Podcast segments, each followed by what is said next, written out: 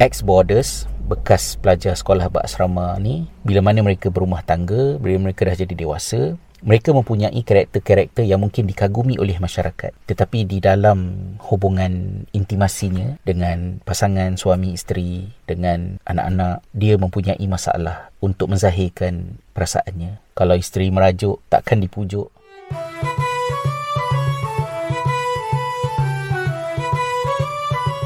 Mengapa saya berhijrah? Dalam sesi yang lepas saya sentuh berkenaan dengan boarding school syndrome. Dan kali ini saya nak sambung sedikit lagi masih berkenaan dengan boarding school syndrome tetapi nak merujuk kepada apa yang kita faham sebagai attachment theory. Walaupun attachment theory ini memberi fokus kepada peringkat-peringkat awal di tahun-tahun awal kita sebagai kanak-kanak tetapi dia ada lanjutan dia sehingga kepada usia kita bersekolah dan kerana itu lebih buruk kesannya jika anak-anak dihantar bersekolah di sekolah asrama di peringkat umur sekolah rendah. Attachment theory bermaksud kita membina hubungan emosi dengan seseorang agar dengan hubungan itu kita berasa selamat dan ini selalunya hubungan di antara kita dengan orang tua kita lah dengan ibu kita dan ayah kita kalau kita nak buat sedikit perbandingan sekumpulan anak kambing semakin dia meningkat usia dia akan memberanikan diri untuk meninggalkan kumpulan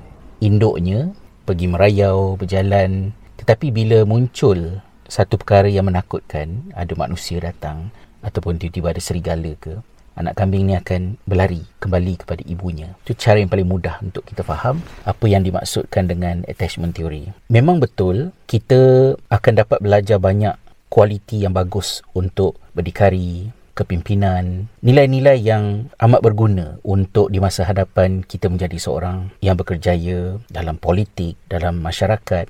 Tetapi di peringkat awal, risiko-risiko yang perlu diambil oleh seseorang untuk melatih dirinya menjadi berani, mestilah juga hadir bersama dengannya peluang untuk kembali kepada primary attachment tadi bila adanya risiko. Jadi kalau kita bersekolah di sekolah biasa, katalah ada sesuatu berlaku di sekolah kita bergaduh dengan kawan ke ada sesuatu yang menakutkan petang tu kita akan balik ke rumah dan kita akan bercakap dengan mak dengan ayah tadi kat sekolah cini-cini cini dan kita akan berasa selamat beroleh tempat di mana kita dapat dipisahkan daripada ancaman itu tadi. Namun perkara ini sukar untuk berlaku bagi mereka yang tinggal di asrama. Apatah lagi asrama dalam budaya kita merupakan tempat di mana rasa perlu kepada mak bapak tu akan menjadi bahan ejekan sesuatu yang memalukan. Kita aturkan di sekolah asrama tu 40 hari tak boleh jumpa parents dengan sangkaan kita bahawa itu adalah sesuatu yang akan menjadikan budak-budak ni tough and they need to go through that sebagai sebahagian daripada modus operandi di sekolah memenuhi tujuan kenapa budak-budak ni bersekolah di sekolah asrama. Tapi sebenarnya dia tidak begitu. Bukan hanya berdasarkan kepada sains tetapi kita juga melihat perkara yang sama ditunjukkan oleh Nabi Muhammad sallallahu alaihi wasallam apabila Malik bin Al-Huwaris dan sekumpulan anak muda belajar dengan baginda selepas 20 malam mereka bersama dengan baginda mereka mula rindukan keluarga masing-masing sehingga hilang fokus untuk belajar. Dan baginda SAW tidak mengabaikan pemerhatian baginda terhadap perubahan emosi budak-budak ini tadi, Malik bin Al-Huwaris dan sahabat-sahabatnya. Rasulullah SAW memberhentikan sesi belajar dan bertanya, rindukan siapa? Apa masalah? Dan mereka menceritakannya, menunjukkan bahawa ada kepercayaan antara mereka dengan guru mereka, ustaz mereka, iaitu Rasulullah SAW. Dan apabila mereka ceritakan kerinduan mereka kepada keluarga, kepada baginda, Rasulullah SAW tidak memperlekeh, tidak mengejik. Malah baginda bertindak dengan satu tindakan yang selari dengan apa yang kita faham di dalam attachment theory pada hari ini. Apabila Rasulullah SAW kata, baliklah kepada keluarga masing-masing. Cuma baginda aturkan supaya mana-mana yang mereka dah sempat belajar tu sambung dekat rumah hadis yang berulang kali saya rujuk untuk menzahirkan kayanya nilai pendidikan, strategi dalam tarbiyah baginda dan betapa jauhnya cara kita mendidik termasuklah dalam sekolah agama berbanding dengan teladan yang ditunjukkan oleh Nabi sallallahu alaihi wasallam. Apabila saya bersekolah di sekolah asrama selama 5 tahun. Saya sudah ceritakan dalam episod yang sebelum ini tentang 5 tahun saya berada di dalam ketakutan dan ketika kita berada di sekolah asrama kita juga belajar untuk menyembunyikan perasaan kita, menyembunyikan emosi kita. Sebab itu adalah cara untuk kita survive dan kita sibukkan diri kita. Bila cuti saya balik ke rumah instead of bermesra kembali dengan mak, mengembirakan hatinya dengan ayah, saya menyibukkan diri dengan macam-macam benda daripada sekolah nak kena ulang kaji pelajaran, kemudian aktiviti-aktiviti persatuan. Uh, sehingga boleh dikatakan bila bermula sahaja kehidupan saya di sekolah asrama memang hubungan dengan keluarga dengan mak dengan ayah tu merudum dalam keadaan saya tidak menyukainya. Selepas SPM seperti yang saya dah ceritakan sebelum ini, saya menyambung pelajaran ke Jordan. Dan semasa berada di Jordan itu, saya kesal dengan keadaan di mana saya tidak menghubungi mak saya sekerap yang sepatutnya. Jarang telefon. Saya tak tahu kenapa. Tapi sekali-sekala bila telefon tu nangis, mak menangis lah. Mak kata sunyi sebab abah baru meninggal dan saya pula sudah tidak lagi berada. Saya anak bongsu. Sedikit sebanyak saya banyak tolong mak buat kerja-kerja yang selalunya anak perempuan buat tapi sebab mak tak ada anak perempuan jadi menolong mak kat dapur. Tetapi saya bukan anak manja. Manja dari segi mak saya memanjakan saya tetapi saya lebih kepada serve uh, mak. Dan mak pula adalah karakternya garang sebagai cikgu sekolah. Ketika saya sekolah rendah darjah 1 2 3 4 5 6 tu saya banyak besar orangan di rumah kerana mak sibuk. Abang-abang dah dewasa cara umur besar mereka sesama mereka tu banyak meluangkan masa dengan sesama mereka dan juga dengan kawan-kawan mereka. Dalam banyak keadaan saya seorang kat rumah. Saya sama ada sebelum pergi sekolah ataupun kalau sekolah petang dan saya balik daripada sekolah kalau sekolah di sebelah uh, pagi di hadapan rumah tu akan ada mangkuk tingkat lauk yang dihantar oleh uh, seseorang yang kami upah untuk masak untuk keluarga dan petang nanti baru mak balik. Saya nak bermesra dengan mak tapi mak garang dan sibuk dan kita tak fikir apa-apa sangat tentang hal itu. Kita anggap benda tu biasa je lah. Walaupun kadang-kadang stres juga kan. Bila mak beletih marah kenapa rumah semak ke apa ke kesian juga sebab jadi cikgu kan. Dan bila saya sambung belajar ke Jordan itu saya ingin mencari jalan untuk berbakti kepada mak.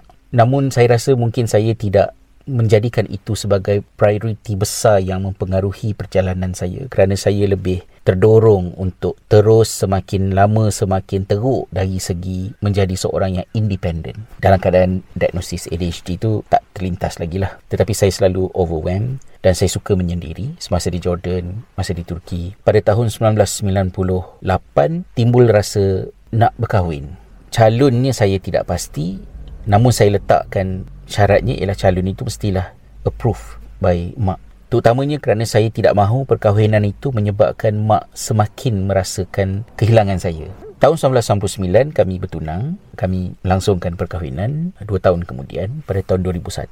Dan masa dekat-dekat nak kahwin tu apabila mak kata mak tak puas jadi mak saya. Sebab dia kata saya anak kerajaan. 13 tahun dah pergi duduk asrama. Lepas asrama sambung belajar ke Jordan dengan beasiswa kerajaan. Di hujung-hujung pengajian itu Tiba-tiba saya kahwin. Dan bila saya kahwin tu maknanya mak saya kata tiba-tiba kamu dah jadi suami orang. Namun saya yakinkan mak. Saya kata tak apa mak. Maknanya walaupun berumah tangga tapi saya tetap akan usaha untuk uh, jaga kebajikan mak selalu ziarah. Tahun 2004 bila kami balik ke Malaysia kami tidak tinggal di Ipoh. Sebaliknya hanya lebih kurang dalam 2-3 bulan selepas anak kedua kami dilahirkan di Ipoh uh, isteri saya mula bekerja di Kuala Lumpur dan saya juga mula bekerja di Kuala Lumpur kembali merantau. Walaupun sudah tidak sejauh Jordan ataupun Island tapi berada di KL lah. Dan di KL itu saya lebih bertambah rasa kecewa kerana hasrat saya untuk selalu balik kampung untuk berkhidmat kepada mak tu tak boleh nak dibuat something yang saya amat kesalkan atas sangat banyak faktor mungkin salah satu daripada benda yang tidak sepatutnya menjadi masalah tetapi dia sentiasa menjadi cabaran kepada kami ialah kerana saya dan isteri dua-dua orang Ipoh. Jadi dalam keadaan cuti kami yang sangat terbatas, bila balik ke Ipoh tu tak puas sebab sentiasa kena split di rumah saya dan juga di rumah mertua dan struggle lah benda tu. Untuk saya nak balik ke ke ke Ipoh jumpa dengan mak besar tanpa isteri dan anak-anak supaya saya dapat berikan perhatian kepada mak tu susah sangat. nak berlaku. Dan mak pula berat hati untuk datang ke Kuala Lumpur duduk dengan kami atau meluangkan masa lama sikit dengan kami. Saya membenci kehidupan saya di Malaysia itu yang sebenarnya bukan salah benda tu. Salah saya lah kan. Maknanya yang menyebabkan saya tidak cukup masa dan peluang untuk serve mak dan kekecewaan itu melarat selama lebih sedekat sehingga akhirnya saya membuat keputusan bahawa daripada saya duduk dekat dengan mak tapi saya tak boleh berkhidmat dengan mak lebih baik saya duduk jauh jauh sejauh-jauhnya. Sebab memang tak boleh nak berkhidmat. Walaupun benda itu tak logik tapi itulah yang saya fikirkan. Tahun 2016 bila saya buat keputusan untuk berhijrah ke Finland walaupun dengan maksud untuk sambung belajar bila saya peluk mak tu di KLIA tu hati saya kata ini adalah pelukan perpisahan kerana saya tak tak sure macam mana untuk saya balik semula. Bila kita migrate pada usia 40-an kan segala harta ke duit ke apa yang ada itu habis dah digunakan. Saya beri impression kepada mak bahawa saya habis akan belajar habis belajar tahun 2018 2 tahun saja. 2018 tu saya memang berhasrat untuk balik ziarah mak. Terutamanya bila raya sebelum tu saya nampak perubahan fizikal mak yang sangat ketara. Mak semakin lupa dimensianya dan begitu kurus dan saya memang nak balik pada bulan Ogos tu.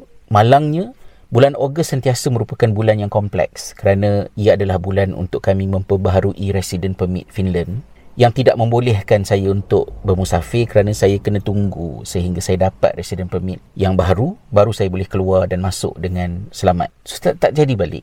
Pada lebih kurang dalam bulan Julai 2018 saya minta maaf pada mak. Saya kata walaupun saya plan nak balik tapi saya tak dapat balik bulan Ogos ni saya cuba balik Christmas nanti. Walaupun duit tak ada lagi masa tu.